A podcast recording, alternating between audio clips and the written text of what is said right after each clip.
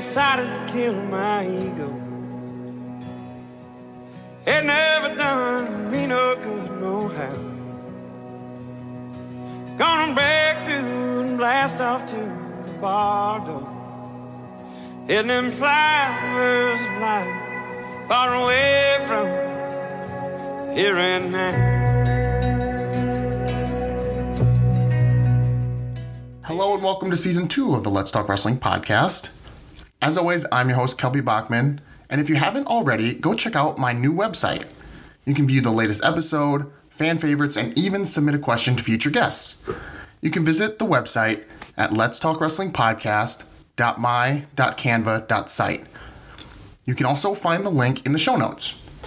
Now, the song you just heard is Just Let Go by Sturgill Simpson, and it is also the walkout song for the next guest on the show, Tyler Weeda.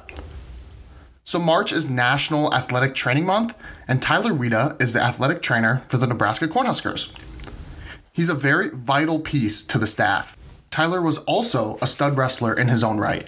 He was a four time state qualifier for Belle Plaine High School and finished seventh as a senior. He briefly competed at Coe College before switching gears and becoming an athletic trainer. So please sit back, relax, and enjoy Tyler Weeda. It's um athletic training month, athletic trainer month. Last day of the month. Yep. They get you Yeah. anything? What's up? Did they get you anything? Uh, no.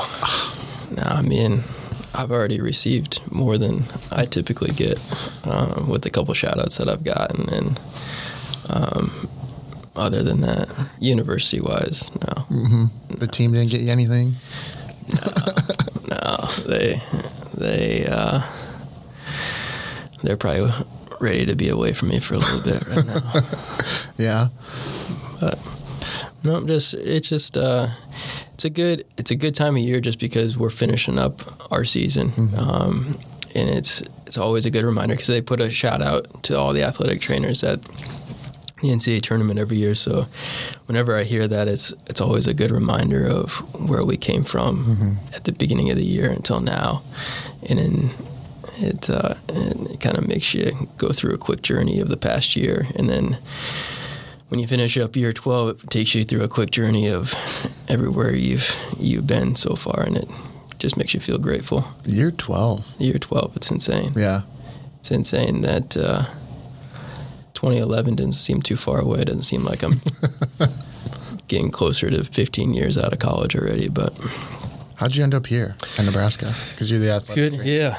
Yeah. So uh, that's a good question. How how I even ended up in athletic training in the first place is Yeah, that is, too. is wild because growing up in it's a very small school in Iowa, didn't even know what an athletic trainer was. Right. You probably didn't have them. Didn't have them. Didn't have them. Never saw them. Thinking back on it now at the state tournament, I suppose I probably would have had a couple run-ins just in passing, but had no idea who they were. I'd never really got hurt at the state tournament, so I didn't really think much of it.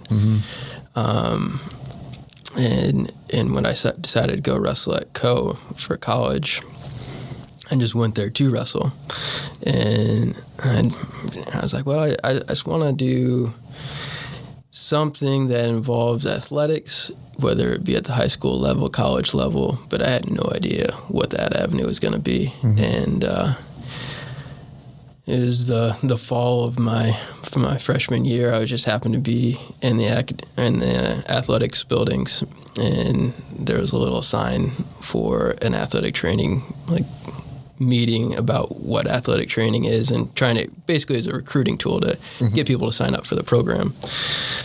And I was like, I don't know. Must have something to do with athletics, right? So uh, I went and sat in the meeting, and I was like, "Well, I don't have anything else to do as far as declaring for a major, so I'll just sign my name up and see what happens." And long story short, that's kind of how I got here a little bit. Really?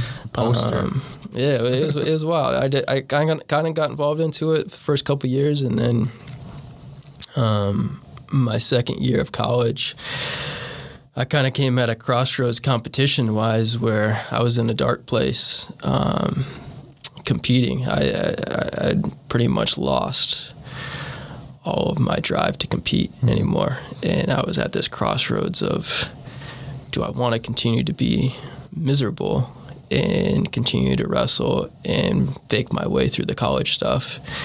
Or do I want to make a very, very difficult decision in my life and cut something out that I do love, but at the point in time where I was at, it needs to, it needs to be addressed, right?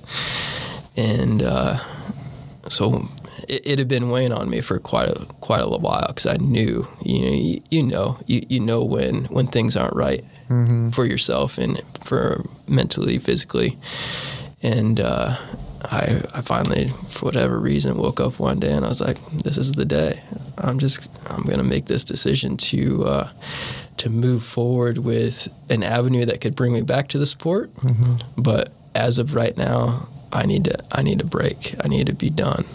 And you know, I had been wrestling ever since I was in, in kindergarten with aspirations of, you know, just like everybody else, being the greatest ever and um, most importantly being being the first state champ in, in my my family's uh, history. And so that it, and I was I was the youngest of of uh, all the cousins, and so it was I always put the pressure on myself that mm-hmm. I had to be the one because nobody else had done it, right? Mm-hmm. And so, growing up watching them and, and seeing their successes, um, I was like, all right, well, everybody everybody's been pretty good, but I'm gonna be I'm gonna be the one to do it, mm-hmm. and then and then it never happened. So I think that's part of the reason why.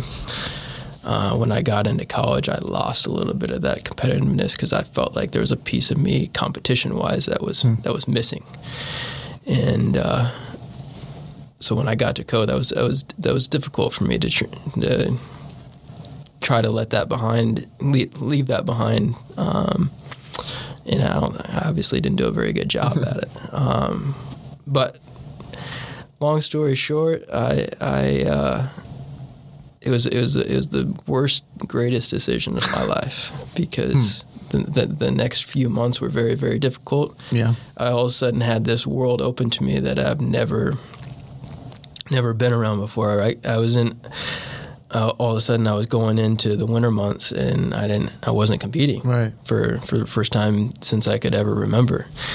And so it was, it was a weird time. It was a weird time, but I really took more of an interest um, into athletic training and where it could actually take me and just so happened that uh, my senior year, I was able to go back and, and be uh, the senior athletic training student for wrestling. And and at that point in time, as as a student, you could still travel with the team. So the rules are now you have to be certified to travel. Mm. So my whole senior year, I spent back with the same group of guys that mm-hmm. I came to college with um, in, a, in a slightly different role, right? But I was able to gain all this experience on the road with them and see uh, the, the type of impact that my role can have on the road with them all the time, mm-hmm. right? And I really got to thank uh, Coach Ochlendorp for empowering me uh, to have that type of an impact back on the guys again, you know? Mm-hmm. Um, he, he plays such a special role in where I'm at now just because he saw me go through some of the darkest days and and and still believed in me when I when I got my head back right right and got my competitive side back right and was more myself when I came back that senior year and uh, he, he he just welcomed me back with, with open arms and said hey how, how can you get how can you help these guys hmm. and uh, it, it was cool. It was really cool because I, I was essentially able to get a full year's worth of experience. Right. Doing the same job I'm doing right now as as a senior in college. How did you end up with the wrestling team? Was that something you could choose, or were you assigned? So, so yeah, you have to you have to get so many different experiences with contact sports, non-contact mm-hmm. sports, men's, women's sports, and it so happened that I needed more contact sports because when I was in when I was in wrestling, it obviously limited the amount of time that I could spend with other sports. So I needed to partially make up some of these hours that I had missed. And then everybody, I think, in in the department could see that that's what I wanted to go back and do. I like I, I had some loose ends that I needed to go mm-hmm. back and, and, and, fill before I graduated. So. Um, the the clinical preceptors that I had at the time were were amazing and and giving me free reign to to go back and do that too. I mean, I had obviously had supervision at the time, but um, they they really again empowered me just to go and do it, and and that's that was huge. That was huge because when I when I came out here to interview for the graduate assistantship, I knew I knew I was good to go as soon as I got here for the interview because I knew nobody, no other candidate was going to come in with the amount of experience that I had, and and so it was easy. It was a, it was a slam dunk when I got out here, and then, um, you know, a, a year after a year and. Uh, and being here in the graduate assistantship, I, you know, I developed enough of a relationship with Coach Manning and Coach Snyder that they were really big advocates in in getting me hired on full time, and that happened then right that that first summer, and I knew going into my second year that it was not going to be a two year deal; it was going to be a mm-hmm. be a permanent deal, and Nice. that's when it got fun. That's Right on. fun. What? So then, what do you do during the off season? Like right now, you know what? What are you up to? Yeah, well, we quickly transitioned right into freestyle. So, so the Monday after um, nationals, we had our first freestyle practice with with our with our red shirt guys, the guys that are going to be going competing U twenties.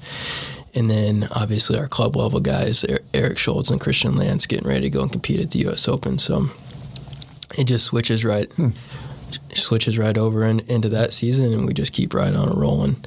As far as um, as far as far as the guys that competed, it just kind of depends if we have anybody coming off of um, surgeries, um, or if they need to have surgeries or need to get other things looked at.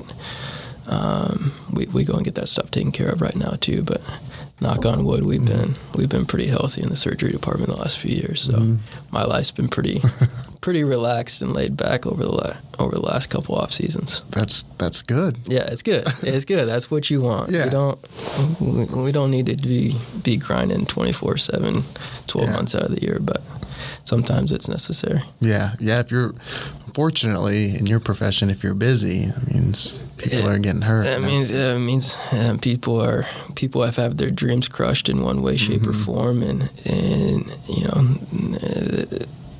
in their eyes, they they have a long way back to to get back to where they were. And you know, and some guys, some guys, I'm sure the thought goes through their head that they're not going to be the same, mm-hmm. right? And it's my job to to make them believe that they will, and and show them that they'll be better. yeah, it's probably nice that you have also that experience of you know someone having your dream crushed. Absolutely, yeah, yeah. I mean, absolutely. That's that's what I think separates me from my peers. I, I have a lot of a lot of people in in the wrestling athletic training community that I I deeply look up to. Um, but and if if any of you are out there and want to correct me, but I, I, I truly feel like I have more experience within the sport than anybody else. So I have I have the competition side. I have the the lifelong um, training and competing and just being around the sport my entire entire life. It's on, really the only thing that I've ever known. So um, having that having that background, having all the heartaches, right, of not not getting done what you want to get done competition wise, or dealing with injuries, or uh, you know, dealing with you have a nemesis that you you just can't quite beat, mm-hmm. right? Because that happens with everybody. Everybody has mm-hmm. somebody in their past that, for whatever reason, that guy had their number, you know, mm-hmm. and and that fear can can sit inside your head and fester into other opponents or affect you later in life down you know in your competition future as well. So definitely think that it's uh it's been very helpful. Mm-hmm. It's helpful. And, it, and it, it's easy it's easy i think for the guys to see that i've been there i've been through it um, and it, it helps speed along the relationship process with sure. them. And, and that's to me always the most important thing to, to develop and to build right away. When guys are healthy and they come in as freshmen to, to try to bring that relationship along as quickly and, and as naturally as possible Um, that way, when when there is bad times of injury, uh, it's it's we're already connected, right? And it's easier to get the buy-in to what needs to be done to get them back to where they need to be. Is that a double edged sword, kind of? You know, because you want them to compete, but yet you also want to look out for their well being? As far as coming back from injury or Yeah, just dealing with injury, both, you know, like they get injured Yeah, like, I mean, you know, uh, my guys will. Yeah, my guys will tell you that I'm I'm pretty competitive myself. So yeah, I mean that's that's always the toughest thing that I continue to try to work with is toning down my own competitiveness to sometimes uh, need need to be the voice that needs to protect them from themselves. And, and that all, I mean, that really all comes from experience too, um, and dealing with the same types of injuries and how how other guys have dealt with it in the past, what they've been able to do, uh, competition wise or practice wise with it. Um, but yeah, I mean, it, it can be, it can be. I mean, you you you want them to win just as bad as they want you. They want to win for themselves. So um, it, you have to push the envelope sometimes. Absolutely. Yeah. So who who gives the the initial call? Like, if someone's hurt, are you the one that goes, I, yes or no? Yeah. So, I mean, obviously, the the most unique thing athletic training wise with wrestling compared to any other sport is any other sport, the game gets stopped, and they give you, for the most part, unlimited amount of time to figure out can the person co- continue or not. Yeah, you leave the field or the court or whatever. Exactly, exactly. They get and they give you all the time in the world. Mm-hmm. Wrestling, as soon as I step out on the mat, you have a minute and a half. And at the end of the minute and a half, you you have to make the determination to uh, to say whether or not the guy can go or not. It's crazy. A minute and a half, 90 seconds. Ninety seconds. Ninety seconds. And it, it sometimes can feel like an eternity out there, but uh, but yeah, I mean it, that's where my experience also comes back into play. Being in a lot of those same positions a, a thousand times in my career, so I already can have it nailed down within one or two different things that it could be. So walking out on the mat, I, I have a good idea what we have going on. Nine times out of ten, it's seeing where the where the mental side of the athlete's at. Um, and I and we work on it a lot about trying to trying to control our emotions, trying to stay in you know our little flow state, stay in, engaged with what's going on. But when you have adversity hit, yeah, it's sometimes hard to hard to uh, hold that back. And and if you have a guy that's freaking out in the first minute of the minute and a half, it can be difficult to uh, make a good determination on whether or not they they should continue or not. So a lot of times it's based off of are they mentally able to continue no matter what the injury is, right? And if they're not, if they're not in the right mental state, then I'm really doing them a disservice by allowing them to continue Wow. right? Because it doesn't matter if it's, you know, a small tweak of a ligament or a complete tear of the ACL. If if if your mind is not in it, then you know the the opportunity to create more damage is there, right? And so that's always the first thing that I look for. I try to go out there with a very calm voice, um, and, and, and and try to figure out, you know, where where their mental mental capacity is at. That'll give me, if I can keep them calm, that gives me an opportunity to figure out quick quickly what the what the joint situation is, because more times than not, that's what it is. And then, uh, you know, once I feel it, then then it's all about where's your head at. Can can you can you go back out there and compete, or can't you? And uh, a lot of a lot of that can be nonverbal stuff. I mean, it's just getting again going back to the relationship and knowing the guys.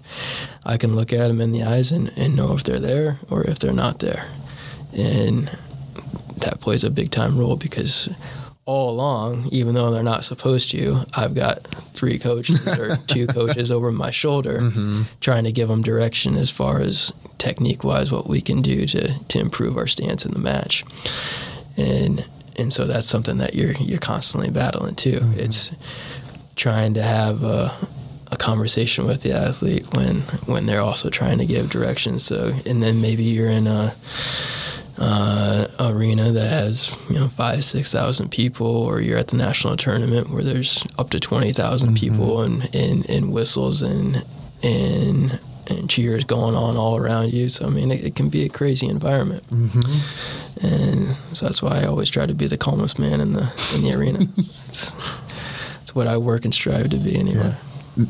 That did that take practice to be calm? Absolutely, Oh, okay. absolutely. If you uh, if you go back and, and look at my earlier days, I, I definitely celebrated way more in the corner than than what I do now.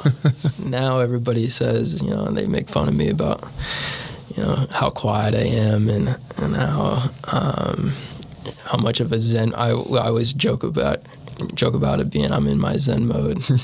it's very difficult to break me out of my zen mode now, but yeah, it took it took a lot of practice. Um, as I matured and we got I got a few seasons under my belt and saw guys win at the highest level, it wasn't wasn't new anymore, right? The, anytime you experience something new for the first time, you, you get more emotional about it.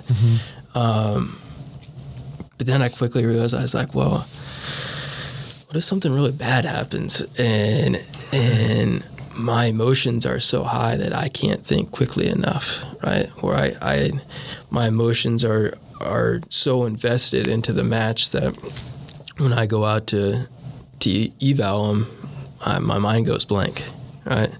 So I was like, I, I got to start figuring this out. So Wow. I, I, I started looking into different uh, breathing techniques and some meditations type stuff, and it's really cued me into my own body and how how I can take control of all that and kind of snap into a little bit of my Zen mode, and uh, I can, that's it's, it's it's worked. It's worked. Yeah, because you you almost have to be ready or on at all times. Yeah, I You mean, never you, know when an you got to be you got to be prepared for Right. uh, for the worst, you know. And, and sometimes if, if, if it's a home home uh, competition, like it happened this year. We had uh, one of our fans actually passed out in the stands, like three rows up, right behind me. And Really? like, What boom, duel- all of a sudden I'm getting.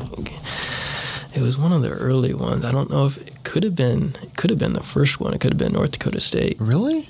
and all of a sudden I get a tap on the shoulder from a fellow fan. And I call, "Can you help this help this guy out?" And then the match is going on at the same time. I'm Like, uh, what do I do? What do I do? What do I do? But uh, obviously we have uh, EMS personnel there, so I just got their attention on it right away. But I mean, you get, you never know. I mean, you you, you just got to be uh, you got to be on your toes because more times than not, the people around you are going to freak out, right? When when something bad happens, everybody else's emotion because they're not used to seeing it or dealing with it, um, it is going to be heightened, and so it, somebody's got to be the calm one, right? And if I expect the athlete to be calm, and I go out there and I'm high emotion, how the heck are they going to stay calm, right? And so. I always try to be even even if it's just like a blood timeout or the other the other athlete is injured. I always just try to be the calming voice, calm everything back down, get the athlete thinking right because um, there's adjustments that can be made in wrestling, right? And and and the person that can make adjustments mid match has, has a strong advantage over their opponents, right? Um, so I, I try to do what I can. I try to do what I can. Athletic training, man, more than just uh, taping ankles and evaluating and, and rehabs. I mean, if you if you really invest yourself into your sport, you try to find little ways that you can you can help your athletes get over the hump, right? Mm-hmm. And that's that's really what I try to do. So what else? What else aside from like you're saying taping ankles and shoving cotton swabs up people's nose? You know, like I've else are gotten you- pretty good at that years, too. what are you, what else are you alluding to that that it, it much is much more than that? Yeah. Um. I. I mean, for me personally, I think my guys will say that uh, I try to attack the mental side so much, and I try to take what our coaches are preaching on a constant day to day basis, and I take that info and just tweak it just a little bit. and, and feed them the same type of information. Um, what, I think what's a little unique with, with the way in which I do their rehabs is it's everybody has you know a general set of rehabs that they're going to do for uh, uh, an MCL injury. What I'm going to do is I'm going to do those exercises, but then at some point in time, before you get back on the mat, I'm going to try to get inside your head, right? and so I have a variety of ways that I do this, but I try to take them into their own deep water of their mind. And I, I talk about it all the time with the guys of, of trying to make yourself comfortable with being uncomfortable. Mm-hmm. Because in essence, in in the high anxiety matches, those in which that can still thrive in that environment um, are go- are going to come out on top, and it, you have to be willing to take yourself there. And a lot for a lot of guys, it's it's fear, right? It, it's it's fearful to allow themselves to go into deep water inside their mind or physically conditioning wise to to get to that breaking point because everybody's worried about getting too tired and gassing out, right? Mm-hmm. But a lot of it's a mental thing. Can you can you stay mentally together? um, throughout the entirety of the match. So during the rehabs, I try to take them to that point, and then they still have to perform um, with whatever the task is. And so going then back to my own own uh, wrestling knowledge, I I know what positions, you know, for instance, MCL, uh, what that joint is going to be put under in, in certain techniques, right? So I'll take them into take them into the quote unquote deep water, and mm-hmm. they'll still have to perform. I know that they can do it, but when you get the heightened anxiety up, it makes them question, right? And that's how you really know where their belief level is at in the in the injury, mm. and uh, that's that's when we talked about pushing the envelope a little bit. That's mm-hmm. how you can start to push the envelope a little bit. If if the injury maybe isn't hundred percent yet, but their belief is there, that's the key. That's the key. Mm-hmm. And vice versa, you know, and, and vice versa. You know, the injury is hundred percent, yep. and they're like, yep, exactly. Exactly, and, and sometimes, sometimes that's yeah, that's what it's going to take too. It's, there's not much more we can do. It's mm-hmm. time to go it's mm-hmm. time to go. So we we we do little things that uh, will will make them uh, test their mind a little bit and and make them believe in themselves. Mm-hmm. Yeah, so. and that's that's important. Um, you know, you hear it a lot I guess you hear a lot in football, you know, like if they tear an ACL or whatever, are they going to come back? Are they going to be the same? Are they going to, yeah. when they take that first hit, you know, and I exactly. think that's kind of yeah. applying it to wrestling, you know, when somebody shoots in and puts yeah. pressure on that leg. Yeah, what's going to be like for the first time. Mm-hmm. You know, and, and it, all this, all this stuff that I talk about now is just drawing back from past experiences in my early years of thinking the same type of things. Can't is it possible for somebody to come back from an ACL tear in the same year and still have high level of success? Because mm-hmm. I haven't done it yet, right? But if you start to put a few success stories together, not only the belief in what I'm, I'm capable of doing as far as putting together a solid rehab program, but knowing then what it takes um, to see from my end on the athlete uh, to where their belief level needs to be at. Uh, that's when you can start putting a lot of different success stories together, and that's when it gets fun. I mean, I, I the most enjoyable moments for me is, is, always at the very end of the year, Big Ten tournament, NCAA tournament, and it's not always the most successful guys at those tournaments. It's it's the guys that I know have been through a lot in either the past year or throughout their entire career, and and they have finally kind of put the pieces of the puzzle together within their mind, either through different injuries or just high anxiety, uh, competition anxiety, um, and being able to get over that hump and seeing them, seeing them in those moments. That's when it's fun. Mm-hmm. That's what's fun. That's what still drives me every day. The, the one that comes to mind immediately, I guess, right away was was Liam Cronin this year. Absolutely. You know, I know he dealt with an injury Love him. all last year, and and also Brock Hardy. Hardy too. You know, they were they were uh, Really, Yeah, they, they- wrestled they're- all they- last year. Really, no, they were they were both ironically uh, dealing with the same injury there for uh, for a little bit, and then Liam had other things going on as well. Um, so yeah, I mean that, uh, that's what it, that's what it's all about. When when when guys spend extended amount of time off the mat, and they've never really dealt with it before, the coaches are you know are still focused on when it's in the middle of the season are still focused on on the guys that are competing mm-hmm. that's when you know that's when I can really make an impression on them because I, I'm still going to be the guy that's with them every single day, but I'm still preaching the same message that's coming from our coaching staff, right? Just coming in a, in a little bit different environment and a little bit different way.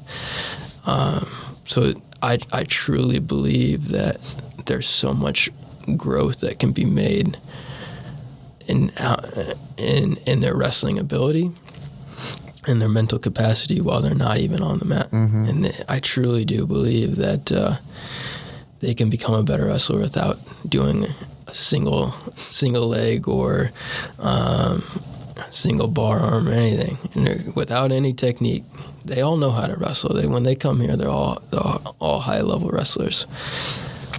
But a little bit of, a little bit of tweak here and there can really go a long way for them. Mm-hmm. And that's and that's what I tried to. That's what I tried to provide, yeah. as well as obviously the I mean the basics of just getting them over the injury. Right, all that stuff takes time. It's just time, and so you can either spend the time doing the monotonous exercises day after day after day, or we can also improve uh, your your overall wrestling abilities without you being on the mat. And so, Damn. you know, that's what that's what I try to do. That's what I try to do. But but that then it goes ben kind of going back to my story a little bit of how I got here. I was also very very fortunate that when I got here, kind of like Coach O, you know, Coach Manning and Coach Snyder, and, and now uh, uh, Tervel and Robert Kokesh, former athlete, and even our strength coach John Pfeiffer. They we're all so tight as a family.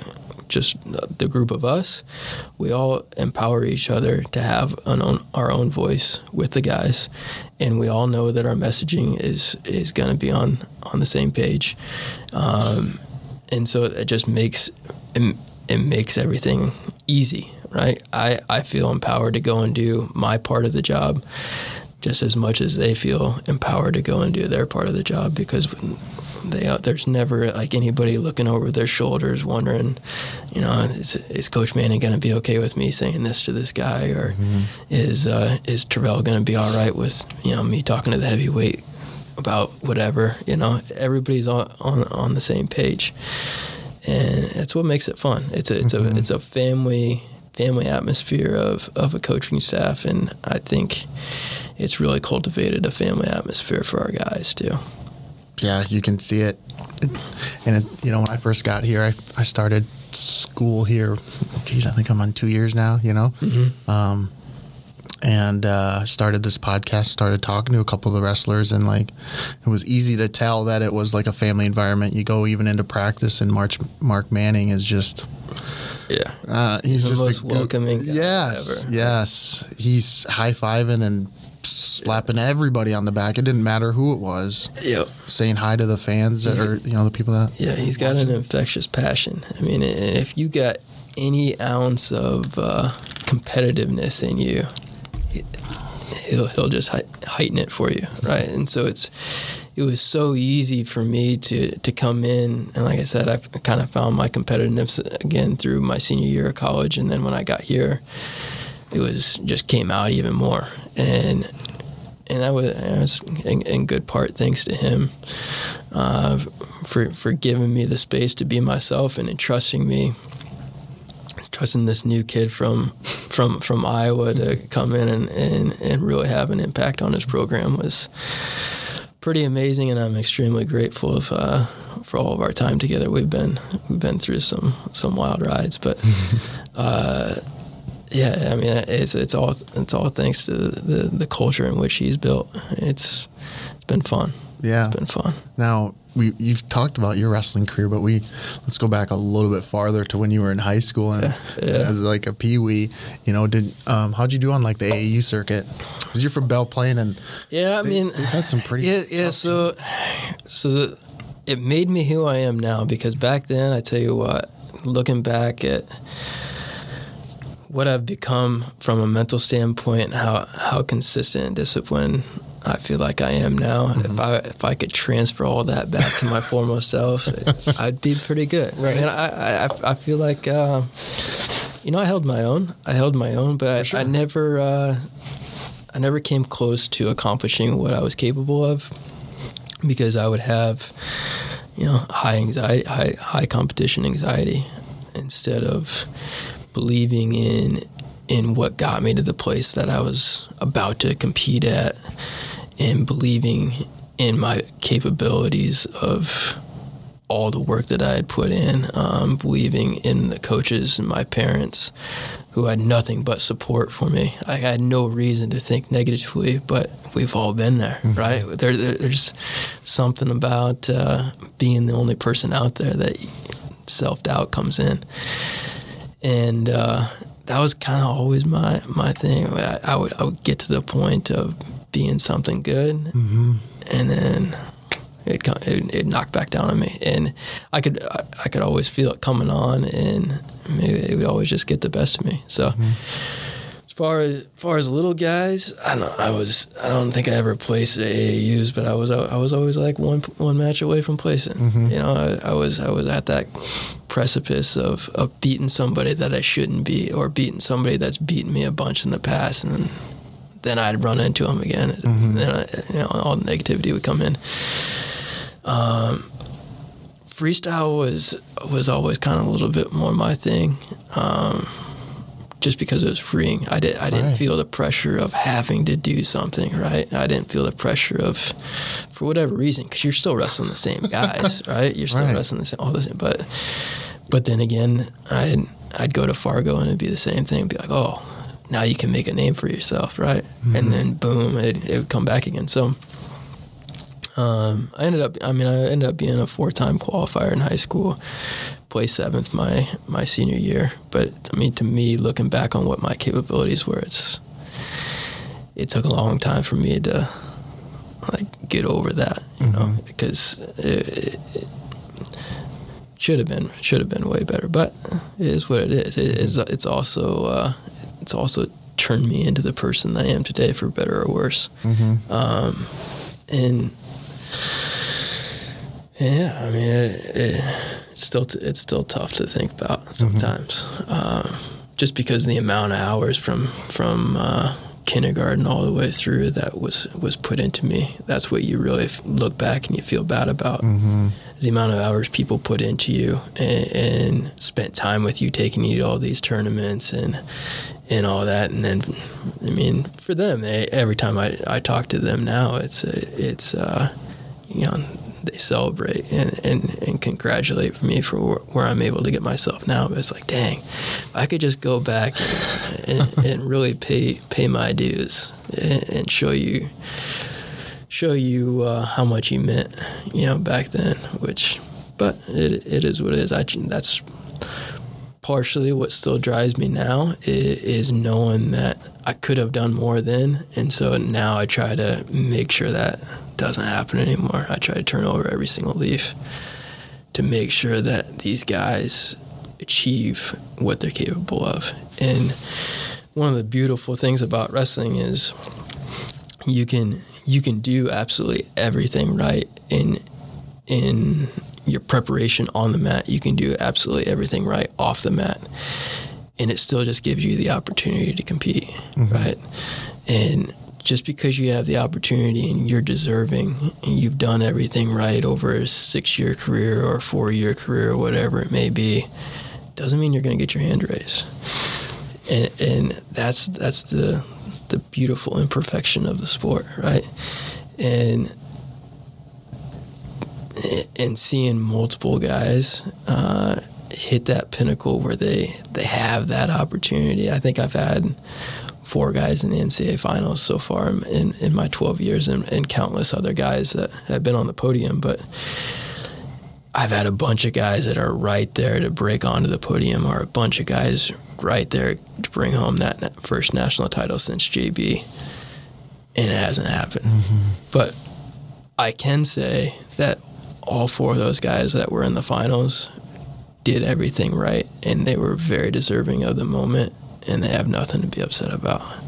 And that's that's all you can ever ask, right? That's all you can ever ask. And each each one of them all dealt dealt with different injury situations throughout their whole career. So they could have thrown in the towel a long time ago, right? And, and the fact that they stuck with it and they were still uh, able to get over multiple other humps along the way, and they still had their moment on the big stages. It's still very gratifying, and just as gratifying for for all the guys that finally got their opportunity at the national tournament, or finally got their uh, opportunity to get on the podium. Right, um, those are those are the special moments for sure. Yeah. yeah, sorry, excuse me. Uh, I was thinking of last year. For me, it was Christian Lance and Eric Schultz when they finally Yeah, broke through. absolutely. Like, Absolutely, both of those guys. It was just- uh, yeah. It- you you couldn't. Uh, you I was telling Lance this the other day in the, in the sauna. You, I'm like, dude, you you are the cookie cutter of the type of of wrestling athlete that everybody wants. You, you do everything right, and you're so deserving of of what you got. And not many guys are like that, right? Not mm-hmm. many guys have to figure that out along the way. Not saying that he didn't have to figure that out, but when he came here, he, I mean, it's he he was he, he was who he is, and uh, it, it's cool. It's cool to have a huge moment like that for him, and likewise for Schultz. It's like just almost there, mm-hmm. almost there, mm-hmm. almost there, and and you know, going back to somebody doing it right, everything right time and time and time again and being deserving of more. And I'm sure he still thinks that he should have done more, mm-hmm. but he's got no he, he got no reason to have any regrets because he, he did absolutely everything that he possibly could have, and he had the opportunity, and that's the battle. It's getting to that opportunity in my mind, and you know sometimes it doesn't work out. Sometimes it doesn't work out, and it sucks when it doesn't. But when you know that you put in the work, you you lived your life right uh, off the mat, and you invested into yourself throughout your career to try to make things better, whether it's mental preparation or getting in better shape or learning a new technique. I mean, he, he was willing to do it all, and and and to see him absolutely max, maximize himself was, was fun. All right. There's so- your shout out, Schultz. All right, so here's what I'm going to do. I'm going to take what you just said, and now I'm going to throw it back at you and say all of what you just said. Can't you say the same about your wrestling career? Absolutely, absolutely. I just don't like talking about my own stuff. Um, I mean, yeah. I mean, that's that's the same. Uh, that and that's how I've gotten over it now. Um, i- i- is when I when I go back and I think about, you know, when I still have those, because I still do. Weirdly enough, have the dreams of competition. Right? It's so Same, weird. It's same. so weird. Um, when I wake up, I just tell myself, "Hey, it, that stuff happened, but looking back on it now, I mean, I, I gave myself the opportunities. I went through it. I learned all the all the great lessons that the sport has to teach you. And it, if if I didn't do it, I wouldn't be where I'm at today. And and so I tried to I, I try to be more thankful and more grateful about it now than than maybe what I used to for sure. Mm-hmm.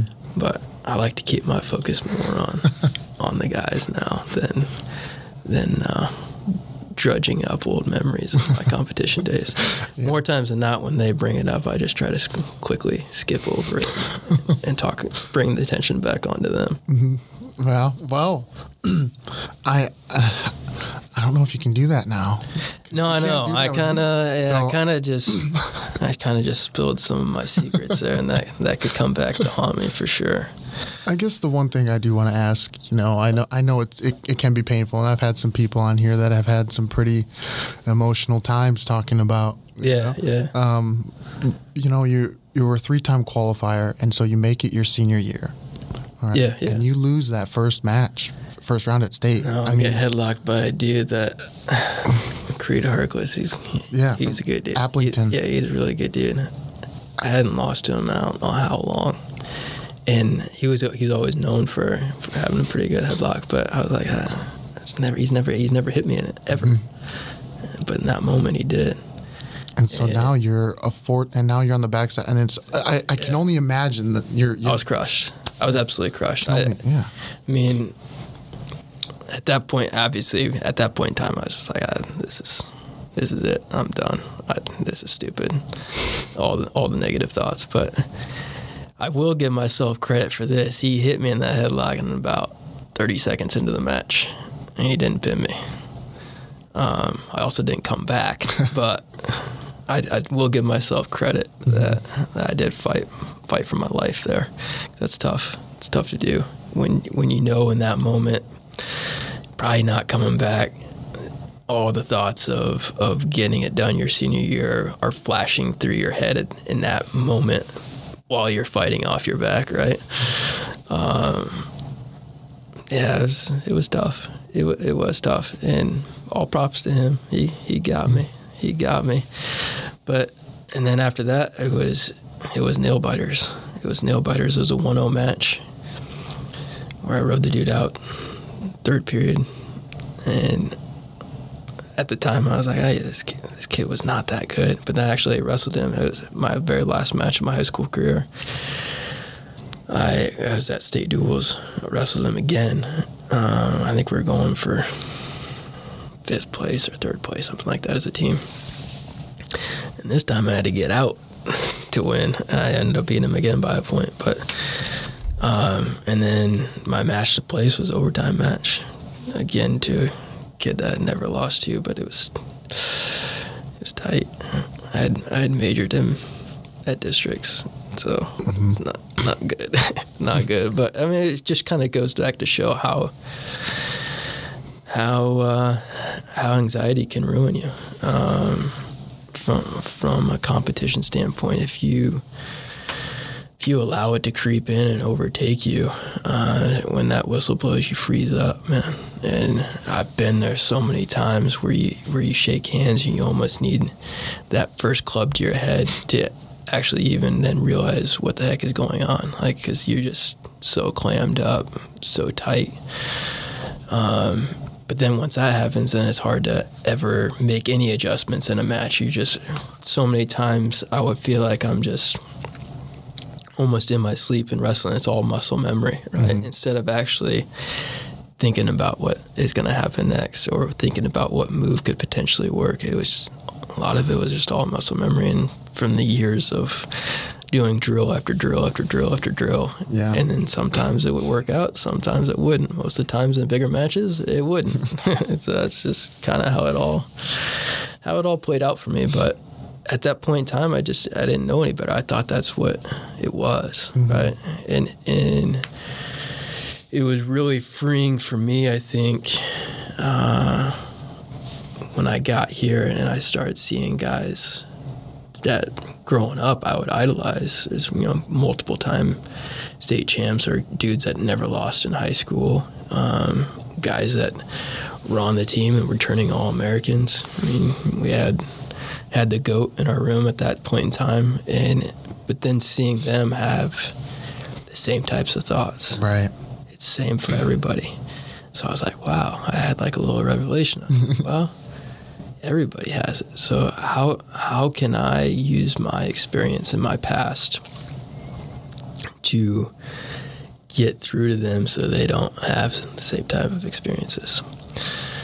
And so then I just started building that into to my rehabs and any interactions that I would have with them, and kind of the rest is a little bit history there. But you know, seeing seeing a guy like Jordan Burroughs deal with it, James Green deal with it, and and they, and they deal with it in different ways, right? Right. But it's there. Mm-hmm.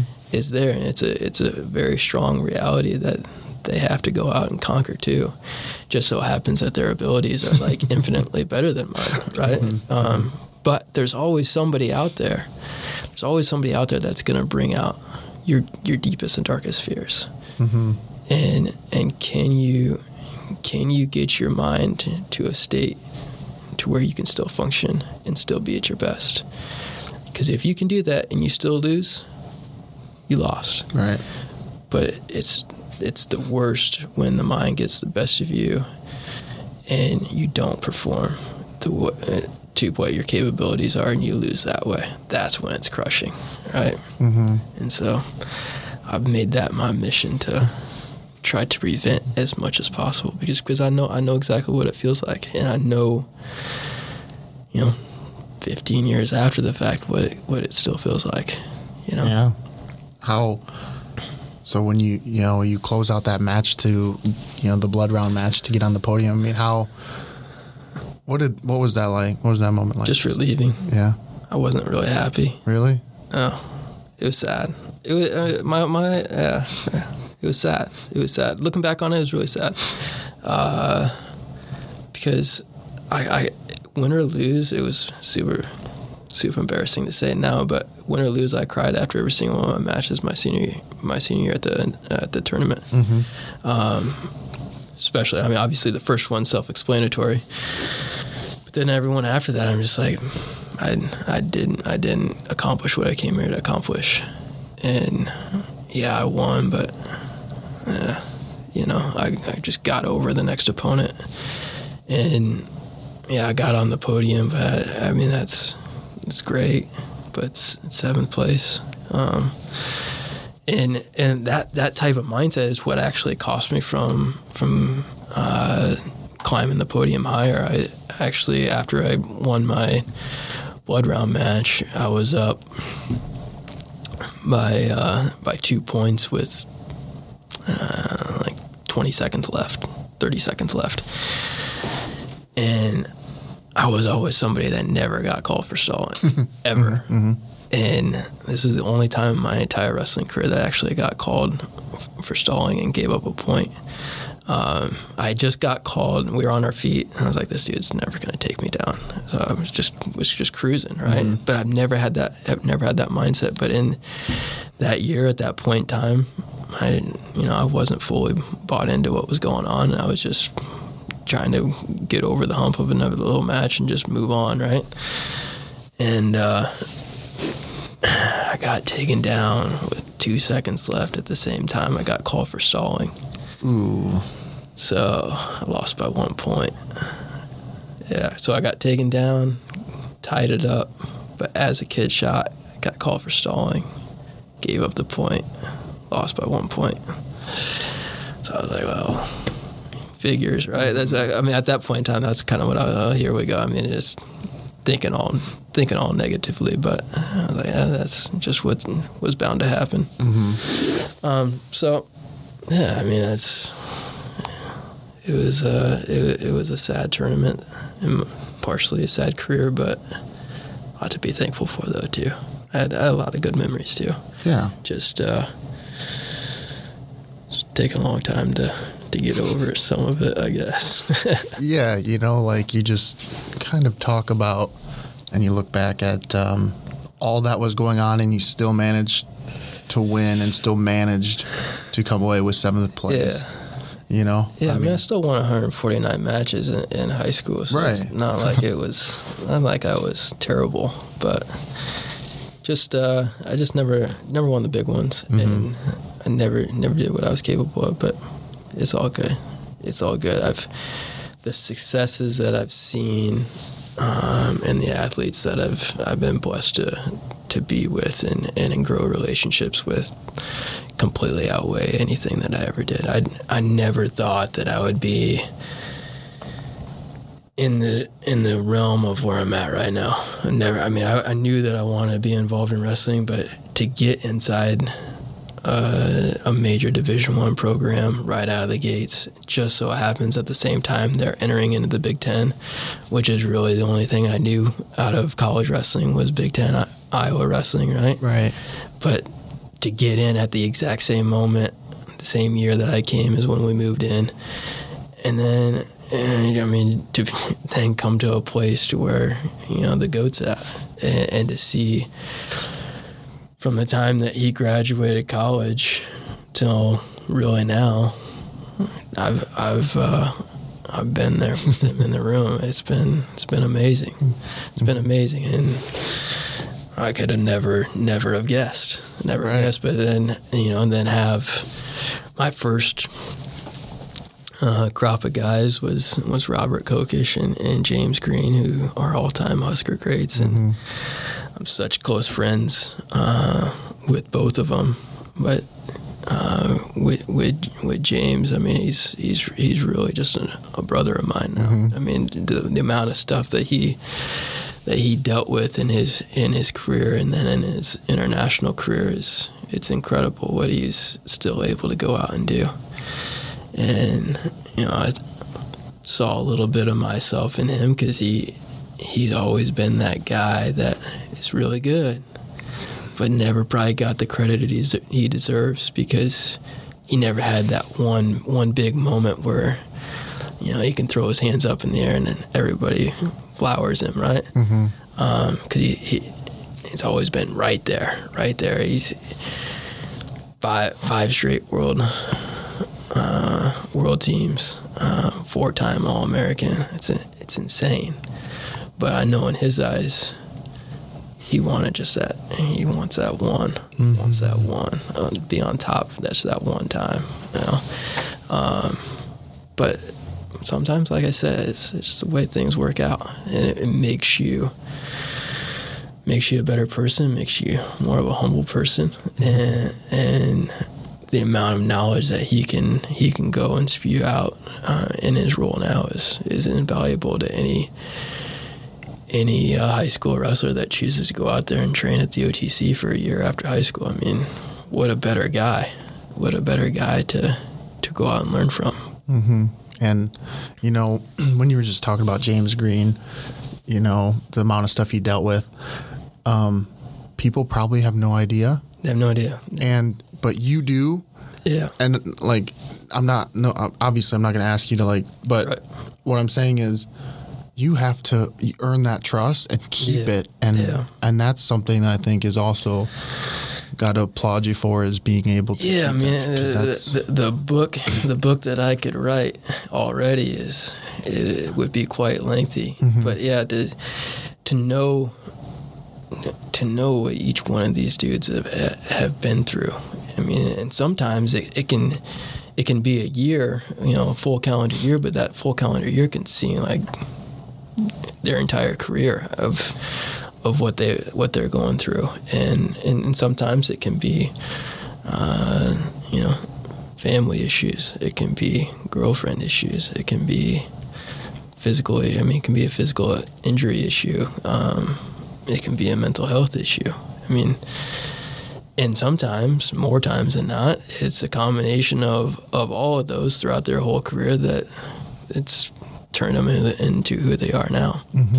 Um, but yeah, it's it's cool to have uh, a firsthand knowledge and be there with them side by side uh, when, when they have when they have their moments. Yeah. who some people might say that getting it out in the open or, or like talking about it would get more people in their corner or would make people understand why in your mind is the wrestling community so tight-lipped about about situations you know uh, other sports you kind of know what's going on but Yeah. wrestling you never Yeah, because it's a no excuse sport. It's a no excuse sport. It's everybody's dealing with it, right? And, and we tell our guys that all the time. You don't you don't know what your opponent's going through. On the surface, it may look like they're sweet, right? They're the number one guy in the country, and you know they've never lost, and all this and that. But you don't know what they're dealing with today. You know, you don't know if if if they got family issues that could be affecting them on that day. You don't know what kind of injury issues they've been dealing with. Um, so we we say that too all the time. Um, and at the end of the day, it's it's a no excuse sport. Everybody's dealing with something, and so we don't make excuses about it. We just go out there and compete at whatever our best is. And more times than not, it's not 100%. Nobody's 100%.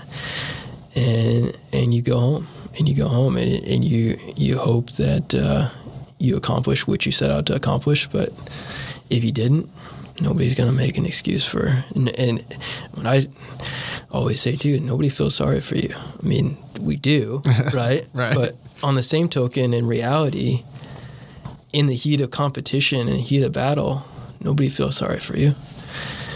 You know, you're out there by yourself. Nobody, nobody can come out and grab you and, and pull you out of an adverse situation when you are about to get your dreams crushed and pull you away from that situation and, and delete it from your memory.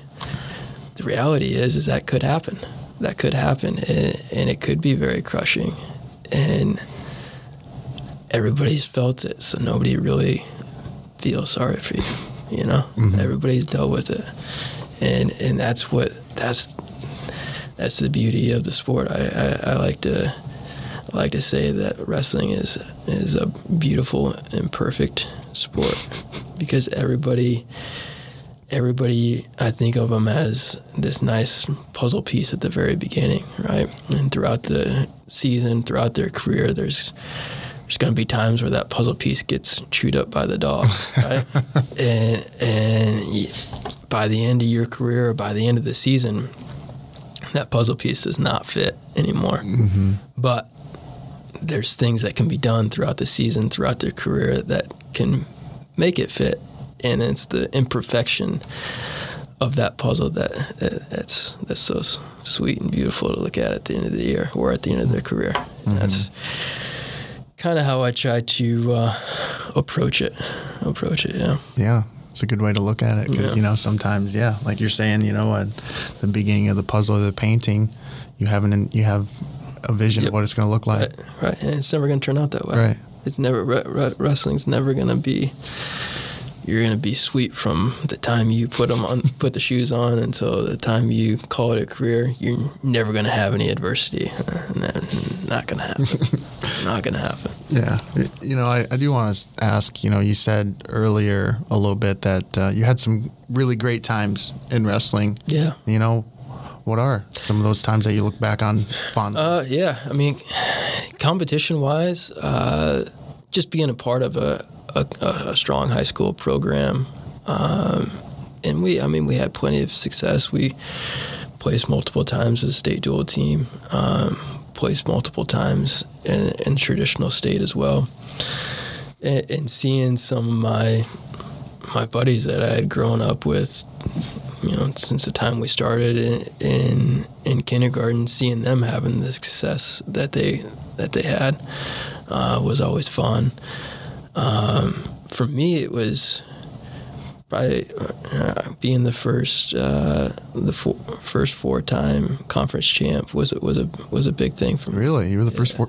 Really? First, as far as I know, they, Wow. If I'm wrong, let me know. But um, yeah, I was the first. Look at that. I was the first, and I'd never lost any any of my conference uh, matches.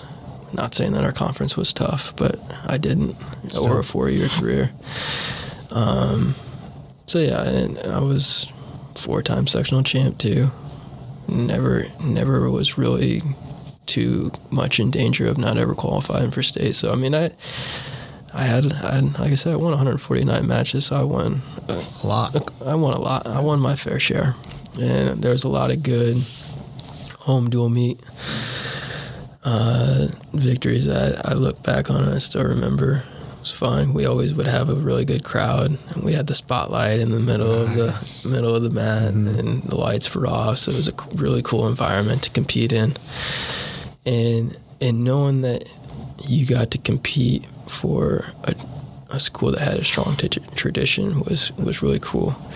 For me, growing up, my my uncle Bob Ulick was was our high school coach, and and for me growing up, which is gonna make sense as to why I turned into athletic trainer, I think. But I, I would go to all the high school tournaments, and since he was my uncle, he he let me in behind the scenes of how everything operated. Sometimes, you know, as I got older, I, I would travel with them to tournaments. Um, but I was always I was always the kid sitting behind the two coaches in the chair, right over their shoulder, watching on. And so, my my a lot of my childhood was in the same exact position that I am right now, being right right behind the two coaches, right in on in on the action, and I learned a lot, a lot about the sport just by hearing all those interactions, hearing hearing what coaches do and say in the corner. Um, and that, those are some of the fun memories I, I, I look back on and it brings a smile to my face all the time. Yeah. Um, do you ever think about coaching? If I wasn't doing this, yeah. Real? Yeah, yeah. I've always, you know, I I thought my first year here, I was like, well, if this doesn't work out, I'll go back home, go back to a Division three school, and and be an athletic trainer there, and then potentially get into high school coaching. Obviously, it'd be sweet to go back and, mm-hmm. and be part of the coaching staff back at Belle Plaine, but where I'm at now, no, it's I, I, I don't I haven't I tell my wife all the time that I still don't feel like I've worked a day in day in my life because I I, I don't I have such a strong passion for what I'm doing. I, I don't feel like this is work yet, and so as long as it doesn't feel like work, I'm going to continue to keep doing what I'm doing. Yeah. How do you at times, you know, before I let you go, you know, you have some of these devastating injuries. How do you get over when you have an athlete that, you, like you you said, you care for your, your they're basically family? Yeah. You know, how do you handle that Um. Well, personally? my my my wife is amazing, um, and and a lot a lot of it is she allows me to be me, and she knows that if I've got something bothering me, I just need time and I need space, and she's really good at not not pressuring pressuring me into talking about whatever the situation is, and she my I mean me, me personally I I just know from the successes that we've had in the past that there's no injury out there to this point that I don't think I can get the guys back to. I've had I've had enough success with it and sometimes in very short time frames with you know with with JB's ankle injury back in 2013 and then again 2021. Um, time can be up against the wall, and, and you may not be able to get them back to 100%, but it's instilling that belief into them. So I'm always confident. I'm always confident about uh, what we can do with injury. At, at the point in time that it happens, it always sucks, right? Because you have to be the shoulder for the athlete, for the athlete's parents, a lot of times for the coaches, and you got to be the one to say that's going to be okay. When sometimes really bad things happen, you, you're thinking inside your head, like, dang, this is to be a while. Like this, this is to this is this is to take some work. But I know I know that we can do it. I know that we can do it as long as as long as the athlete has the same amount of drive and belief that I do. We'll be all right. We'll be all right, and that's all it takes. That's all it takes. Because the, the the other stuff is, like I said, it's monotonous work. It's the daily grind of doing the same type of exercises over and over and over and over again. But if you if you if you lose the belief that you're going to get better, that's when it gets tricky. yeah. Did you hear? Did you hear Mikey Labriola give you a shout out after a semifinal? I did. I did. Uh, actually, the first way that I heard about it was I saw James's tweet, and that's what cued me into the video. Um, and those are the moments that I talk about uh, of seeing an athlete get their moment that they've been needing, right? The def- defining moment in their career. And for me, it's I mean it's it's cool for him to to think of me at that point in time. But for me, it's just so gratifying to see him uh, be able to put out that emotion and and to see where he started from and how he got there. Even just even in the course of this last year, some of the changes that he made. It's cool. It's cool, and that's what I mean. That's what it's all about. That's what it's all about. But yeah, it's it's cool when you get a shout out because uh, uh, I mean, athletic trainers, it's a thankless job a lot of times because we are the person that is behind the scenes that has to keep it behind the scenes, right? And and and we can't tell everybody what is really going on, right? Because there's there's confidentiality that you got to keep there, and and uh, a lot of times that forces forces the athletic trainer to deal with things on their own.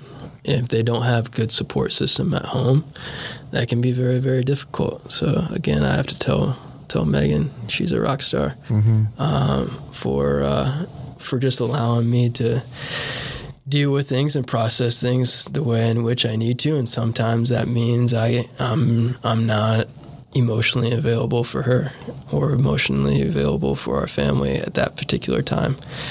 And that's something I'm always trying to work with. Hopefully, I'm getting better at.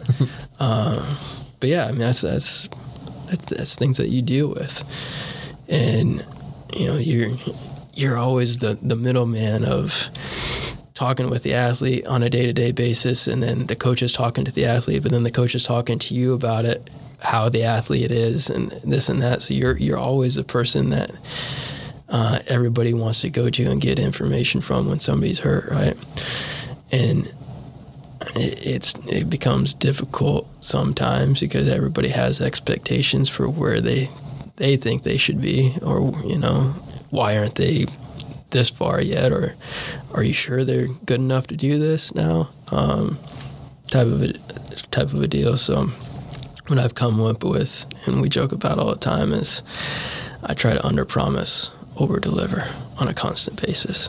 So I always try to make the situation seem like it's a little bit worse than what it is. That way, when they come back, it's like, boom, look how good they are look how good you are. Yeah, yeah. What well, I just yeah, did. Yeah, yeah, right. um, yeah, that's kind of also maybe you in a little bit of a pressure cooker with the coaching staff, but it sounds like you know yeah. I could see how that could be pressure. That, that's t- yeah. I mean, that's you, typically the when when athletic trainers get to that quote unquote burnt out stage. It's because they didn't take the time because I put it on. I put it on us. It's not the coach's responsibility. They didn't take the time to develop a good enough relationship with their coaching staff. Mm-hmm.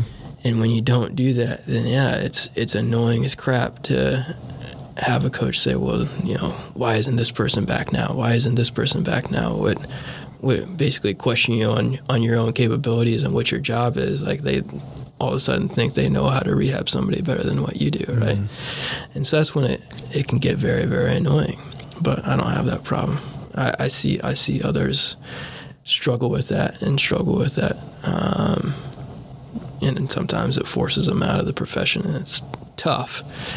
But it's like any it's like any other job. If you if you develop a strong relationship with those that are around you and and you get that empowerment from everybody to, to be who you are in the trust in the relationship.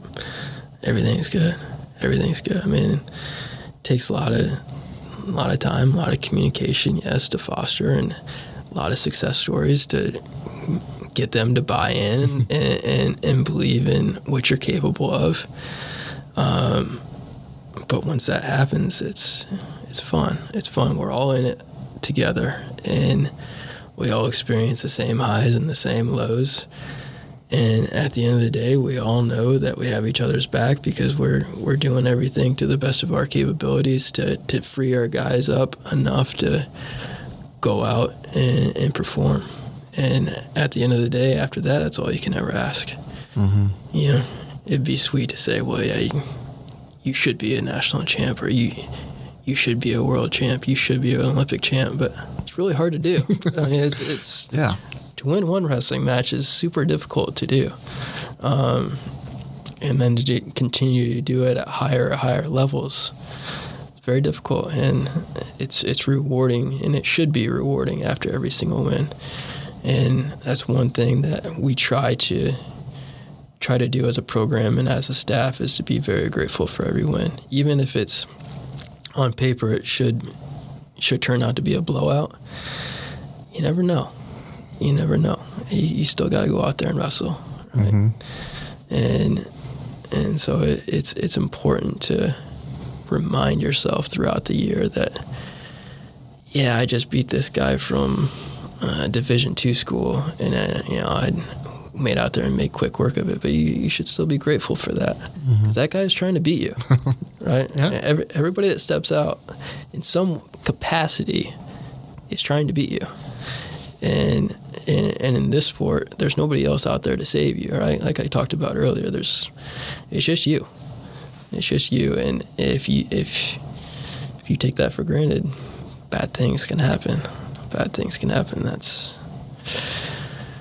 I've experienced enough of those that it sucks. It sucks, but it's all good though too. Yeah. It's all good. Well, But it's just it's been fun. It's been fun. I never never would have have thought that I could I could be a part of you know the events I've been with with USA Wrestling. Now I've covered multiple U.S. Opens, multiple World Team Trials, um, a couple different uh, World Championships. So I, I've I've seen the highest of high. The only thing I haven't seen is the Olympics, but really it's the same thing as the World Championships. Yeah. Just on optic wise, a different level. But I've, I've seen, I've, I've been fortunate enough to be around enough uh, highly successful guys to see what it takes. And I try to, in any way, shape, or form, instill that into into our guys. And when I get that opportunity, and I unfortunately get the odd opportunity when when they're typically at their at their lowest point. But just tearing them down and, and building things right back up. wow. Hmm. Just sit with that for a second, like that. Yeah, yeah, like you said, you do all the behind the scenes work, and it, it's a thankless job, but the the reward is you seeing them reach the pinnacle or reach Yeah. their potential. ex- exactly. And it, I mean, and then to remind yourself that as much as you want to take an ounce of, of credit for this or that, to to teach yourself to be to be grateful for being in the moment, to be to be with them, to to see to see them to achieve uh, what they have. And that that's when it's really fun. Like you can sit back and say, well, you know, I did this, this, and this to get them back, and that's all fun. But the the true joy of competition is is sitting back and being grateful and seeing them do it right and seeing seeing seeing what they put themselves through because sometimes uh, as as some of my guys will tell you I'm, I'm a little I'm a little probably a little torturous on them and but I, it's because I believe in them and I know I know they're capable of it. I'm just trying to show them what their what their mind and body is capable of. And sometimes that gets you know I've broken I've broken one or two guys in the past for sure. Yeah, some guys at the highest of levels, and and it's fun though. It's fun. It's fun when they when that light bulb goes on and they they see it. They see it. Yeah. Yeah. Well, sweet. I appreciate this. Yeah. Yeah. Thanks for having me, man. Of course. Thanks, thanks for having me. I, anytime, uh, anytime I get to spread a little bit of light on wrestling and athletic training, it's it's fun. It's not enough of it's going on uh, to this point, but uh, it's a great time to do it on on uh, athletic training month. So thank you to all the other fellow athletic trainers out there, especially in wrestling. Very difficult task that that that uh, you all take uh, take on in, in your lives and, and spend countless, countless hours. And I just want to say thank you because you probably don't get to hear it enough. Same, same. Thank you, and thank you, you know, to Yep. yourself and yeah, all the athletic trainers out there. And like you said, especially in wrestling, it's like you said, it's 90 seconds. 90 That's all seconds. you get. 90 seconds, and then are they good to go? and you're like, uh, yeah, I guess so. uh, no, no. Hopefully, hopefully, uh, hopefully they're ready to roll. Yeah. and we'll keep we'll keep trucking along, and and and these guys, sky's the limit for the guys in our program right now. I truly believe that, and. I'll keep coming up with more twisted ways to, to torture their minds, and we'll keep getting we'll keep getting better. Am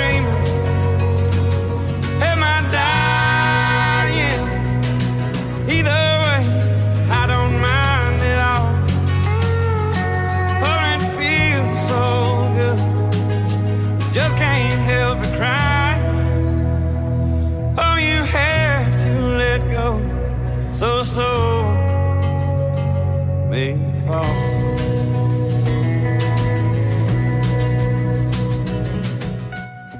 Thanks again for listening to this episode of the Let's Talk Wrestling podcast. Special thanks to my guest, Tyler Weeda, for taking the time to sit down and chat with me. Cover art created and designed by Kristen Gill. Please feel free to rate, comment, and subscribe to this podcast. You can also check me out on Twitter, Instagram, Snapchat, and my brand new Facebook page to hear more of my content. And also, don't forget to check out my website at Let's Talk Wrestling Podcast.my.canva.site. And as always, be sure to tune in to hear the next guest of the Let's Talk Wrestling podcast. Take care, and we'll see you next time.